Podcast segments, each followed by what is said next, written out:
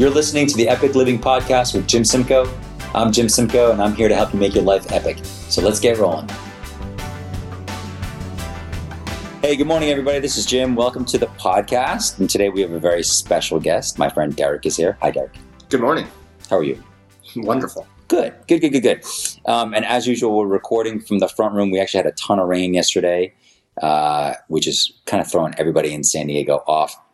Recording from the front room, so you may hear some trucks and everything else go by. Apologies in advance.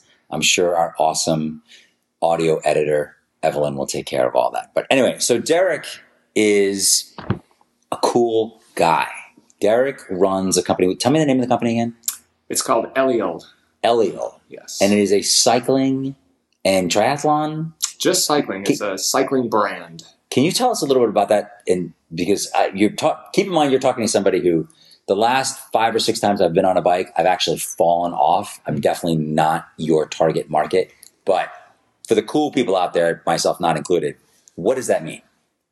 A cycling brand. Well, Ryan and I, my partner in this whole project, we've been around the cycling industry for about 25 years or so each. We both started racing bikes when we were in our teenage years, I guess. Oh, you raced? You used to race? Mm-hmm. Oh, cool. Yeah, quite some time. So Eliel is it's a project based on the need that we saw in the market for high-end cycling apparel made in California. And stuff. Oh, it's made here. It's made here. Oh, that's sweet. So our factory is right in Vista. Which is in San Diego, for those of you listening somewhere else. Vista is North County. Famous North County, San Diego. Where Derek and I live. Right. The cycling and triathlon hub of California. It really is. Isn't this like the my best friend Jim Egan, who does triathlons mm-hmm. and does a ton of cycling races and is crazy like you. You guys actually kind of look alike, which is kind of funny. He says that this is like the cycling hub of the world, and this is one of the best places to be a cyclist in the whole world. For sure. And the neighborhood that I live in Encinitas, is kind of the Hall of Fame of triathletes. Yeah. Really? Yeah. So like Paula Newby Fraser, super famous, and John Howard, who's a neighbor of mine who, won one of the original triathlons. But then, this whole area is just full of cyclists. It's yeah. You see them all day long. I mean, I get to work super early and I see people, just riding right up and down the 101. Yeah, like they have like a $10,000 bike and they drive like a $4,000 car. Right. Yeah. So our clients are the professionals that enjoy the sport of cycling. Okay, it's their hobby. It's the thing they look forward to on the weekend. And for them, cycling apparel is a huge part of the market. Why is it so important? It's your identity to a certain degree. Just interesting. Okay. Just like your bike is, maybe the level of bike, just like we had this conversation years ago, some friends and I, and back in the day it used to be sports cars, right? Mm-hmm. And you could buy a really nice sports car for, a decent amount of money. But now to get like the nicest sports car on the market, you're talking six figures, $100,000 for the Porsche. But for $15,000, well, you can have the top-notch bike on the market, and $15,000, yeah. So or more. I mean, there's some bikes in the $20,000 range. Wow, really? Yeah, exactly. Jeez. So to go along with that, you also have to look the part, and that's what you don't want to look like a scrub. If you're on a $15,000 bike, you cannot look like a scrub. So you can't buy something off the shelf in a store, and So they want their brand on it. It's either their company, and we have everything from auto dealerships to lawyers. So for people like me who don't understand this business at all, tell us, and one of the reasons I wanted to talk to Derek today, and I was really excited to have Derek on the podcast, is we want to learn more about your background, but he's really a guy who has turned his passion into his purpose. And I see you, and you and I talk all the time when we run into each other, and you're one of the few guys I know who you're always talking about work, but you're talking about it in a cool way. Like you're always excited and pumped about it. And I'm always like, Jesus, like most people, like they don't want to talk about work, or they're not excited or they're like, Jesus, I have to go to this stupid meeting. I'm bummed. And Derek is always like, yeah, man, I'm going to Austin. Just went to Portland. This is great. We love this. I'm so stoked. And I'm always like, man, this guy like loves his thing. So it's such a cool example, I think, for people who've started, cause I've worked with a lot of startup guys, and Derek is such a cool example of somebody who has really turned his passion into his purpose. And that's kind of the point of this. But anyway, so tell me more about the what you were saying before I just cut you off about in terms of what it actually is and why is it important? Right. So from a product point of view, the product that we produce is high end, and when we say high end, we're using all Italian and Swiss fabrics. Okay. Custom cycling gear. So we'll make, let's say we want a gym like shirts and tops. Yeah. Jerseys, outerwear, shorts. So what's the thing that when it's together, what's it called? It's called a kit. Called a kit. Yeah, a kit. So we make custom kits, if you were to speak, cycling language. Custom kits. Yeah. Right. So if we wanted to make a Jim Simcoe kit, right, we would throw your logo on it. We have some fantastic. You throw a bunch of Chili Peppers and Beastie Boys logos on it. Yeah, we would definitely. A guy falling off a bike. Picture of Flea. Yeah, we'd have a big sign that says, "Give me room, I'm going to fall over sometime soon." So, and we would make you look as cool as you possibly can. I don't know if there's enough artwork in the world to make that happen. But so our thing is, we understand the not only the products, but we understand the branding part of it. Yeah. And your brand. So we help you while you're on your bike, and maybe you have some clients or you have a race team. Fit the part, like really help you brand, who you are. Okay. So that when people see you and they see that jersey over and over again, they're like, oh, there's the Jim Simcoe team or whatever it might be. And this is what they're doing, so. Gotcha. Okay. So there's a bunch of branding and design element more than it's not just the performance side of it. Exactly. Because there are people out there that, maybe they might be great designers, but they're putting their designs on another manufacturer's clothing. Right? Gotcha. And there are a bunch of different manufacturers out there. We just happen to be a brand that manufactures their own gear. So we have a certain look and image that we're going for. Right. Our thing is California lifestyle. And, Ryan and I come from the racing background, which there is, a lot of that scene here in California. So, our colors are the colors of the sunset. So if you were looking at that, cool. Yeah, exactly. So, when you think of California, you're thinking surf, you're thinking skate. Yeah. You're also thinking technology. So when we built the brand and we started thinking about it, we spent a good amount of money on a laser cutting machine. So I think we're one of the first in the industry to actually cut all of our jerseys and shorts with a laser cutter. So that, number one, helps us produce or develop products quickly. Right. We can test something, change it the day later, and then go out and test it again. So a lot of our clothing has been through many, many iterations. Doesn't that also mean you keep most of the manufacturing in-house then? Yeah, as well, so we do everything soup to nuts in-house. So so we're not. That's not like a small thing though, because it was a huge undertaking. So we looked at Ryan. Because most people sub that out. Don't they go like overseas or they'll go to get it done in China or whatever? Right. So Ryan was over in Asia. He was in Europe, looked at different manufacturers. We went down to Mexico and started, we had some conversations with people who set up maquiladoras. But we didn't want to, number one, travel to Mexico every day. We didn't want the lag time. Plus we knew that there was going to be issues because we've seen it in the industry many, many times. With the product showing up differently, than what you really wanted. We wanted 100% control over that. So it was a huge undertaking to start that whole process. We knew where we wanted to be and what we wanted to produce. We just didn't know the science behind it. So we started pulling in vendors and consultants and product developers and putting that team together.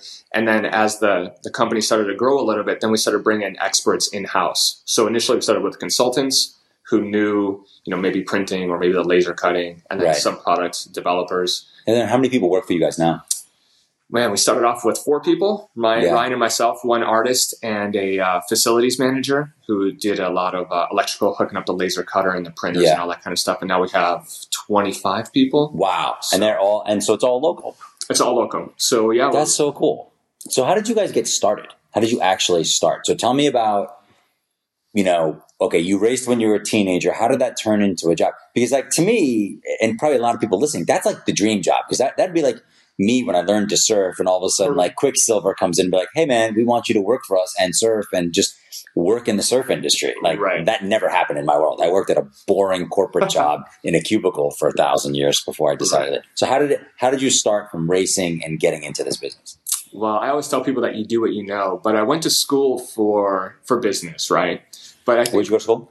I went to San Diego State. Cool. Studied international business and Japanese language, lived in Japan for some time.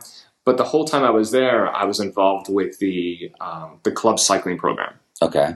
And I learned most of my business skills from running that cycling team. And are you from here? Are you from San Diego? From Chicago originally. So I moved, right. I moved out here from, when I was 20, so 21 years ago. To go, did you move out? Were you in Chicago and went to SDSU and then stayed? I did. Okay. Yes. Gotcha. So I was running away from the weather. I think it was like -40 the night that I decided, okay. Apologies to anybody who lives in Chicago or on the East Coast, or right now there's a major hurricane on the East Coast as well.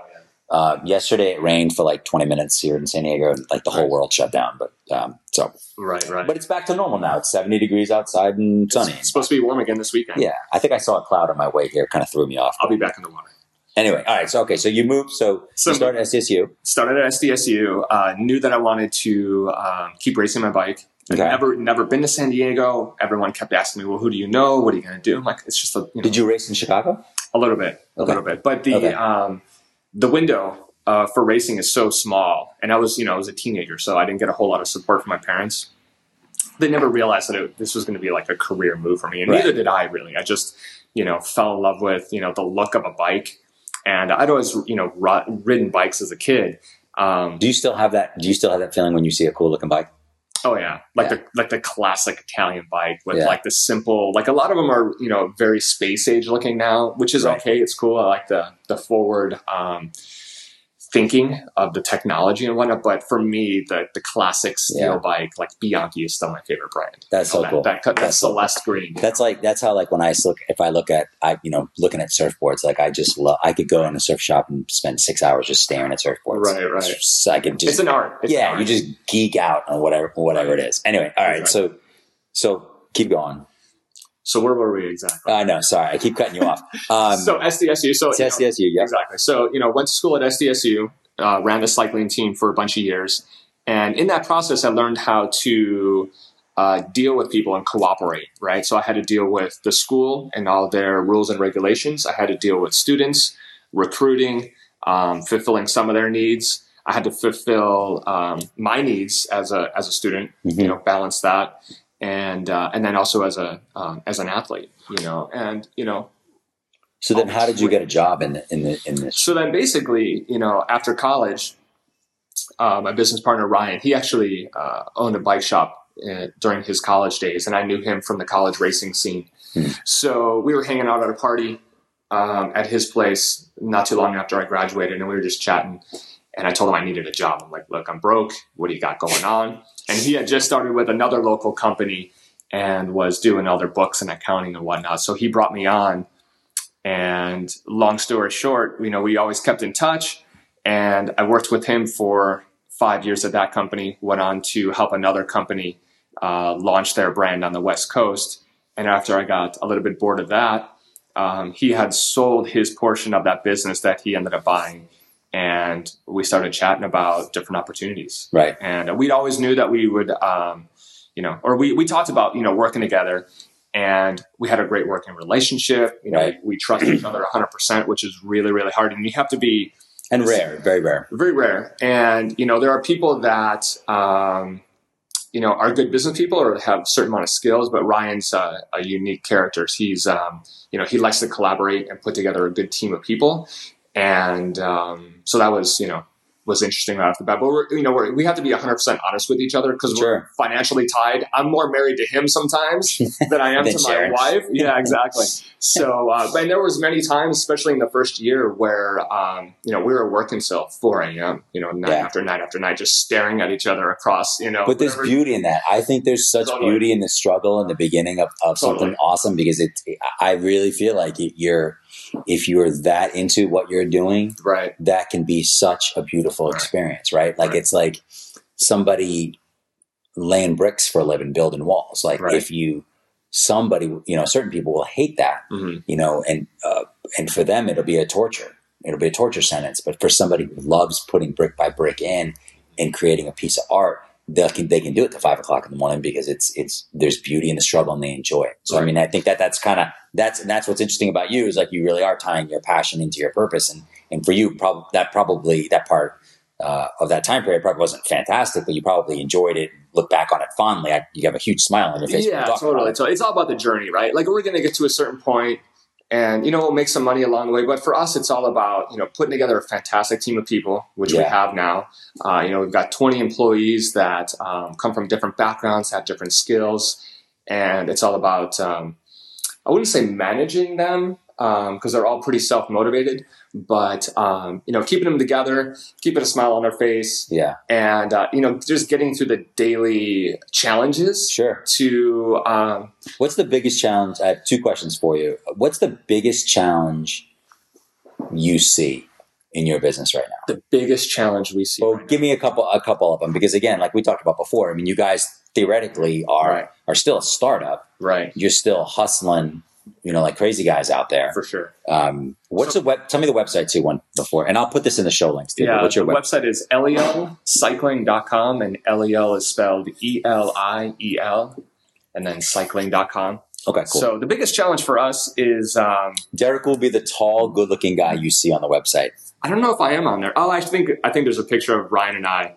I have a mohawk, actually, if you go to the About Us page. This is the first time I've seen you with like a relatively normal haircut. Your hair's not dyed. I think I'm going to go out and have like a conservative haircut, but then color it pink. That's a good idea. I think that's a good idea. We'll do something like that. Yeah, like Dennis Rodman style? Yep, exactly. And, anyway, all right. So tell me, what is your biggest challenge? The biggest challenge right now is resources. You know, we're, you know, it's cash flow. Sure. You know, getting people love the product, but now it's, you know, we knew that starting a factory here was going to be a huge investment. Right. You know, we could have started overseas, just purchased product, and do a lot of people in your industry do that? Do they?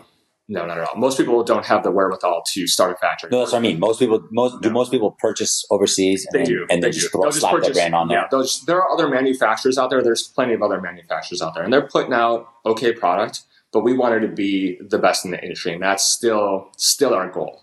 And we're close. You know, the best from like a quality and a performance standpoint? Everything. Quality, performance, and brand. There are people out there that put out fantastic quality, sure, but then their look is strictly race and performance. And we want to blend in, and we're still kind of struggling with exactly what it's going to look like, but that California image. Okay. Yeah. The best quality in the world, and it's from California. So how do we make it look like that? What's cool about what you're saying, which is, I find interesting, and is from a business perspective, you know, cause I work with a lot of business, you know, startups, and,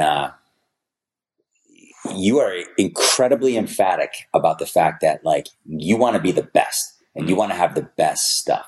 Most people are like, well, we want market share in this area. Here's the area you want to be in. You're kind of like, no, fuck that. Like, we want to just be the best at what we're doing, and which is great. Like, most people don't have the balls to say stuff like that. So I think that's fantastic. I mean, if you don't drive yourself, and that's more Ryan that really drives that. He's like, look, if we're not going to make it the best we possibly can, then we're not going to do it, because then we'll just be an also ran like everybody else. Right. You know, and they have a certain amount of market share, but that's no fun. I mean, we're providing jobs for people, which is fantastic. Local jobs. That's awesome. Local jobs. And that's kind of my point of view when it comes to like what drives me every day. It's like, okay, we're not getting a paycheck yet. It'd be nice to get a paycheck sometime soon. Yeah. But at the end of the day, it's, you know, keeping my team together, making enough money to keep those people together, give them enough resources to do their job well, give them the tools that they need. Sure. You know, software, you know, upgrades are just huge. You know, we're looking at software now that's like, you know, $20,000 to $30,000. But then we want to do website upgrades and whatever else. So going back to, you know, the challenges, right now it's about doing the most that we can to give our team the tools that they need with lack of resources. And right now is a slow time of year. But we're in the industry? In the industry. Now we're coming into year two. So now like November, December, January, and then in the spring. Is that when it gets busy in the spring? That's when it's going to ramp up. So, and how long have you guys been in business? About 2 years ago was when we started concepting this whole thing. Okay. And then in February of 2013 is when we got our machines delivered. So so you haven't, less than 2 years. Less than 2 years. Wow. That's crazy. It's fun. Awesome. It's been a whirlwind the last. That's awesome. No wonder I haven't seen you, you know, as much as I usually do. No. Well, now it's to the point where the factory is set up and we have everyone in place. Where I've almost completely removed myself from the factory. I'm there maybe once a week to check in, but now my job is to do what I'm doing now. Tell the story of, you know, where we've been, who we are and where we're going. So why would, okay, so along those lines, so why, what makes you better than the other guys out there selling kits and selling performance stuff? What is the, what do you bring into the table? There are a lot of people in the industry that know printing or they know sewing, and they see the cycling market as a cash cow because the products are expensive for the most part. How much is a kit? A kit can be anywhere from $200 to $400. So our average price is like $300 to $350. So we want it to be high quality, but not overpriced. We want it to be, sure, you know, reasonable for people to buy our stuff and enjoy what they're doing, you know? So for us, what was the question? Where am I going with this again? No, like what makes you, basically what makes you different than the other guys out there, right, doing this? What's your competitive advantage? Exactly. So like I said, yeah, a lot of people know either sewing or sublimation, which is the process of the, you know, of the printing, but we know what the cyclist wants, and that's really what sets us apart. Gotcha. So you kind of came at it, correct me if I'm wrong, but you're coming at it from kind of from the back way, where you're actually finding out like the target market first and figuring out like, what does that person want? And then building around that. Well, we knew, which is huge because most people don't do that. So if you were to meet Ryan, he's super, super picky when it comes to his custom apparel and the teams he used to race for, from college to amateur. And he raced pro for a small time. He would always nitpick what's right, what's wrong, what he likes, what he doesn't like.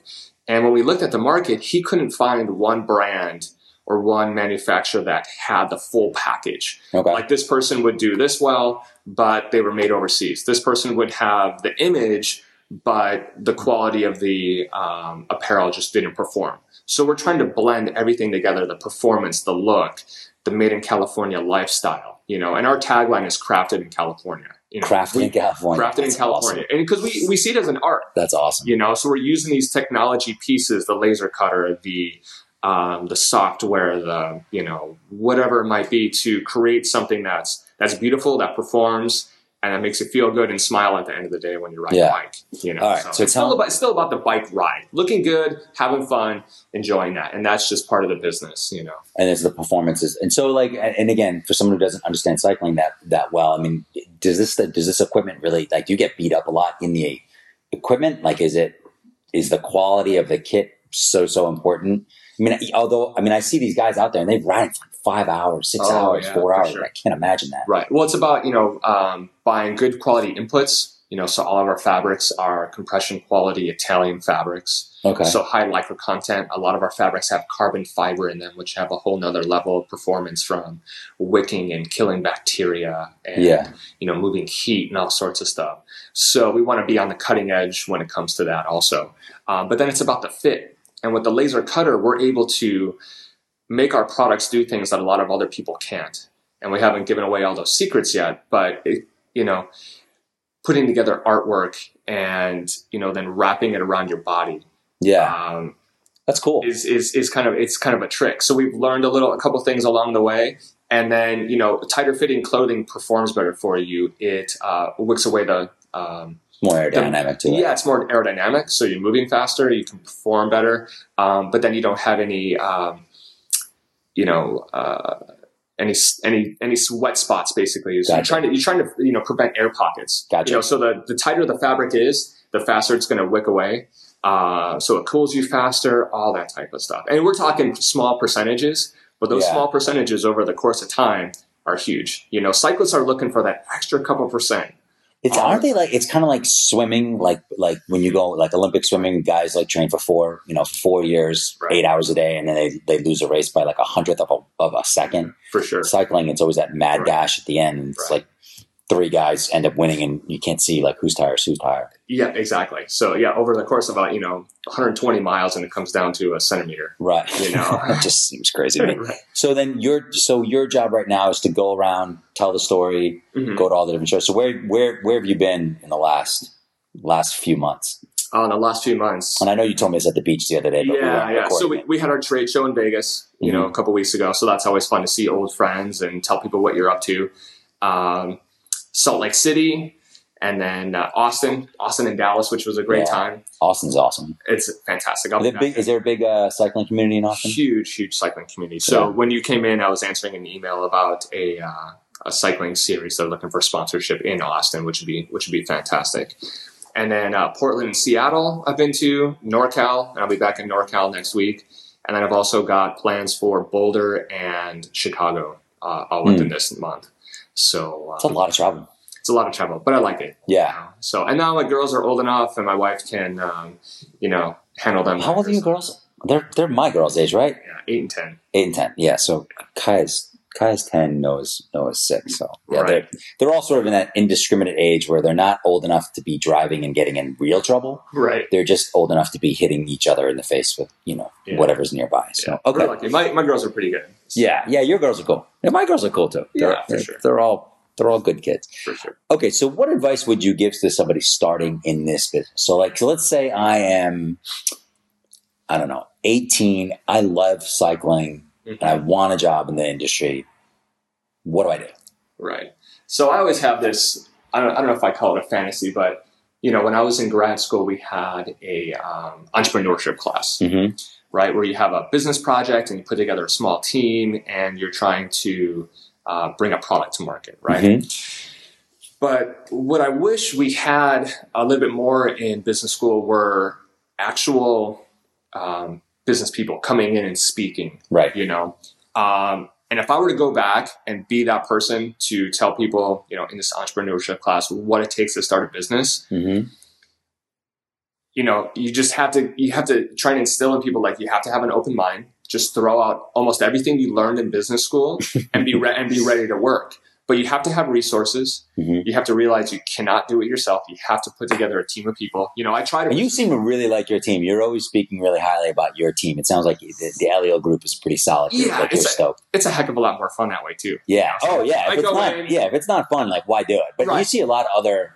You see a lot of other brands and small companies your size where people they do it to do it, but they don't really love doing it. Right. But you're always talking about your team and how much you like them. And sure, for sure. And my job is to basically, one time I asked Enrique, our general manager, I'm like, so what do you need me to do today? And we were in the middle of a really, really crappy time where the products weren't coming out right. And we were just really trying to fix them. Production was really slow. So right. we couldn't even make enough product at that point to pay our bills. Okay. We had to make, 100 pieces a day or mm-hmm. 75 pieces a day. And we were making 30. Okay. Mm-hmm. So we had major problems. I'm like, what do you need me to do other than, try and, curate some sales? He's like, I just need you to keep everyone stoked. I'm like, all right, so that's my job. So I basically come in from my trips, I'll come back from Portland or whatnot. And I'm just coming in, I'm checking in with people. I'm all high fives and hugs and I'm learning Spanish. So nice. I'm speaking Spanish to people. And, but just trying to keep the flow going and then tell them how good it is on the road. We're getting all this love from people. We're getting, are people really seeing the brand and really digging it? Once they see and hear about it, they do. We're new. So I had a conversation with a gentleman yesterday. He's like, look, I'm new. I don't know you. I've, heard about you through other people. Tell me about yourself. So I have to go through that process, every now and then. And, but it's fun, yeah. People get it. And then they see the product and they ride in the product. They're like, okay, I get it. Yeah. What you're telling me translates to the product and then my enjoyment on the ride. Yeah. And then they become our biggest supporter. Now, do you think you find that most of your team like you, where they're just diehards and love this stuff and are just super stoked about it? No. Well, most people come in from, they've got different skill sets. Right. They have their own interests, right? And it wouldn't be any fun, I don't think, with 40 cyclists, in the industry. Or from the industry, on a daily basis. Sure. Plus, a lot of people in the cycling industry, they want to ride their bikes all the time, okay. They don't understand that it's a business, and to make it work, you still have to have, solid business practices. Sure. And you've got to work. You got to deliver to people. You know, I remember years ago, some gentleman came up to our booth, and I was working at a different company at one time, and they were looking at the product, and they were kind of looking at it in a way that I knew that they were interested in, what are the details? What do we need so that we can duplicate this? Sure. So I started chatting with them, and it came out that they wanted to start an apparel company. And then in the second sentence, they're like, yeah, we want to start an apparel company or a cycling brand so that we can ride our bikes all day. And I just had to laugh. I'm like, do you really think that these people right, that, you know, that they're just out riding their bikes all day to produce, you know, what they're doing. So it takes a certain amount of knowledge of the cycling industry, but you still have to have good business practices. And then you got to, you know, put together a team of people that come from their field of expertise. So we have, you know, phenomenal designers, right? We have production people, and those are two different skills. Someone that can design is different than someone that does production artwork. So you sound like you have a pretty good handle on what you need on your team and like the different. Yeah, you learn. I mean, you're problem solving on a daily basis. Yeah, right? Of course. So Ryan and I have this running list of, you know, things that we need to do to bring the company to the next level. And then, you know, as soon as those resources become available, then we're always reevaluating on a daily, if not hourly basis. Well, what do you need now? Right. What do we need now that's going to help us the most and help our team take us there? So okay. So I have two more questions for you.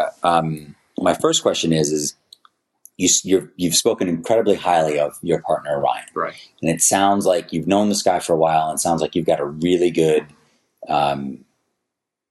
You guys have a strong, healthy partnership, right? What are the two or three things? Because again, anybody out there listening, whether they're going, you know, they're going to start a cycling brand or start another business, you can either do it on your own or you can do it with a partner, right? What are the two or three things that you've seen make a partnership really healthy from a business perspective? Yeah, man, has to be trust, right? Has to be number one. You have to have, just like any relationship, like, you know, a marriage. If you don't have, and I've read books, if you don't have trust, you can't have happiness, right? You know, if you don't have trust, it's not. You might as well not even bother trying to have anything else because it just doesn't work. Right, exactly. So trust is number one, and because if you don't, and you have to be almost completely unselfish, you know. So you know, if I was in it just for me, or he was in it just for him, if you weren't in it for the team, then it makes it. Not that it's impossible, but it makes it much more difficult if someone's selfish. And we've seen partnerships, you know, fall apart because of that. Right. And you hear about it all the time. And there's a special court for, like, you know, business partnerships that fall apart, and how do you dissolve it and solve those situations? So trust has to be number one. You do have to have a passion for it. And, you know, Ryan is super passionate about the product because that's what he likes to do. He likes to have that. Is he more like the analytical guy?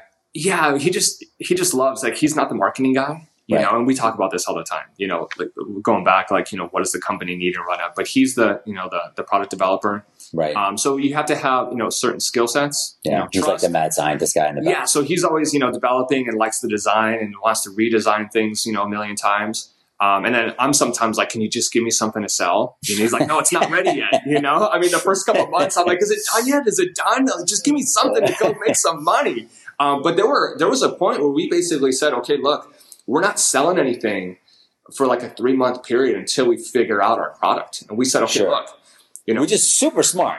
It's smart, but it was, because otherwise you go to market with the wrong product or like a subpar product, and you're going to get crushed, especially in your industry. Because cyclists are not like, they don't strike me as like the easiest people in the world to sell to. No. And we've seen so many other companies, and we're talking big companies too, that would bring out a product line.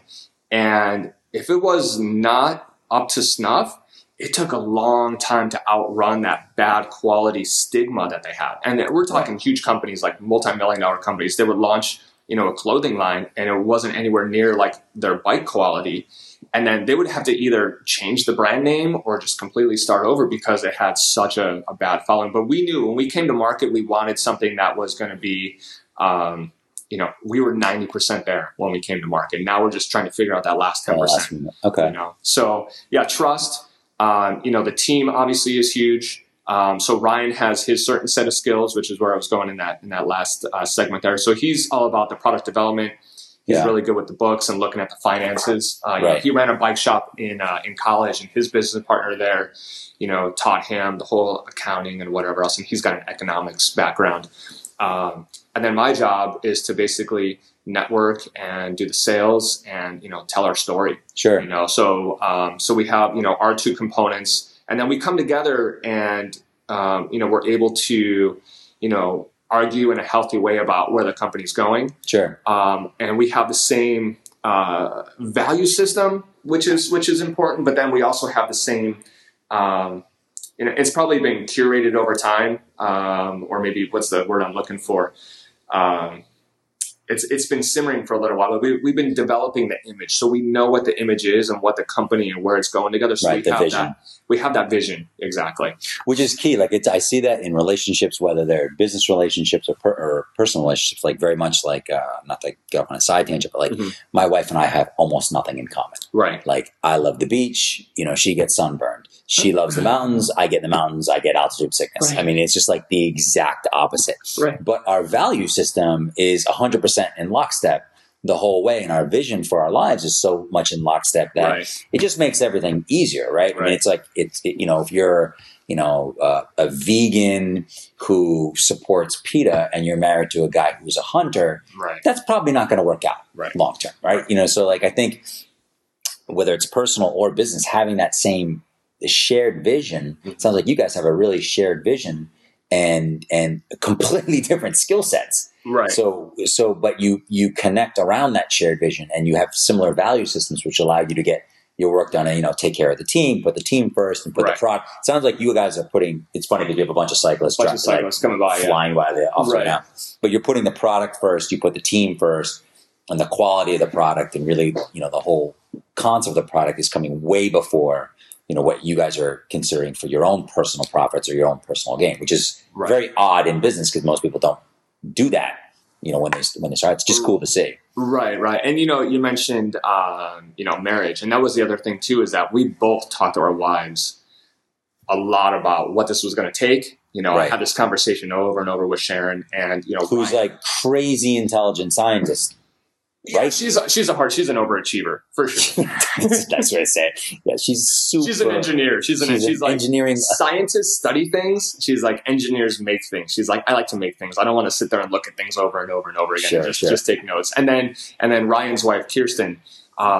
It's a very family. You have to be all in. You know, if our wives were, at all, unsupportive. 100%, because it's a lot of money, it's a lot of time, it's time away from the family, then it wouldn't work. Right, the thing would fail. It would totally fail. So you guys have a good background. All right, so the last question I have for you is, and thank you for being here, is why should a cyclist try Eliel? So right now, forget you're talking to me, talk to your target market. Why should they try you? What's so great about you guys? Like, why should they give you guys a shot? Why should they give us a shot? They can get a kit anywhere, right? For sure. And there's a million different companies out there. I think there's probably 70 to 80 that are based in the U.S. Sure. And there's, plenty more outside. And the big thing is, a lot of people, I think I mentioned it before, are all about the new cool designs that are like geometric and this and that. But like I said, we're trying to bring the whole package to the table. So, we have the story. So when I go to a retailer or a club, I can tell them the story of like how this product was developed and why it's better than another brand or another jersey, if you're talking products. But yeah, for us, when people get in our gear and when they try it, and a lot of people were hesitant, and then, just like you would be with any other new company, right? Of course. It's not a cheap investment. You're talking a couple $100s for a kit. So to drop $250 on something that you don't know, can be, scary for some people. Sure. But as soon as they get in the kit, as soon as they ride it, they realize that, it is, let me just go back. I'm going to summarize that with a statement from another gentleman. He wrote us an email, and the subject was, "I've been lied to." So we were like, oh crap, what's going on here, right? And basically the gist of it was, and where he went was, he said, for the last, 15 years, I've been told that I've been wearing the best brand from Italy, and it's using, top-notch this and, the best fabrics here. And they were lying to me, because I just rode in my Eliel kit today, and it's like wearing, pajamas on the bike. And another person brought up, they're like, it feels like pajamas. Because, it's all about the inputs. It's kind of like food. Sure. If you put the good ingredients in, you can get out the best product. But, sure, of course. If you're using organic food and, the best spices in the world, you're going to have a phenomenal dinner. But if you put in crap and you try and get out something phenomenal, sure, it just doesn't happen. So we committed to using the best products. Gotcha. And we knew it was going to be more expensive. But we wanted. But it doesn't sound like it's more expensive, because it sounds like you're the same around the same price as other kids out there. We're about 20% more, but you get that's not egregious though. I mean, compared to what? No, it's not huge. And then you're getting something that's made in California. It's made local, so it's not being made. There's other value that comes into play when you buy local. Cool. But people are a little bit more selfish sometimes. They just want to know what they're getting. Sure. But they're getting, some of the best product in the world. So cool. Anything else you want to say to anybody listening, potential cyclists or shop owners or anything else? Man, well, I just want to thank you for having me here. Yeah. So this is a lot more fun. I woke up a little bit nervous. I'm like, I'm going to go talk to Jim today, And usually when we get together, we talk about music, the Chili Peppers, and we talk about your company and my company. And offline, we'll talk about the Chili Peppers again. Offline, we'll talk about the Chili Peppers because I just saw them recently. Well, dude, thank you so much for coming in. I really appreciate it. And it's really, like I said before, it's really cool to hear how passionate you are about the business, and this is probably, I've learned more about cycling in the last 40 minutes than I probably ever knew in my entire life. And it just sounds like you guys are building just a hell of a company, and you're doing it the right way with the right value system, with a fun team and everything else. And what's the website again? Eliel Cycling. I'll put a link to the show on, I'll put a link to the site on there, but awesome, man. Thank you for being here. All right. Thanks, Jim. All right. Hey guys, thanks for listening to the podcast today. If you want more information, check out my website at jimsimcoe.com, JIMSIM.com, for more updates and some free guides to help you make your life epic. With that said, I hope you have a fantastic day, and I look forward to talking to you soon. Thanks.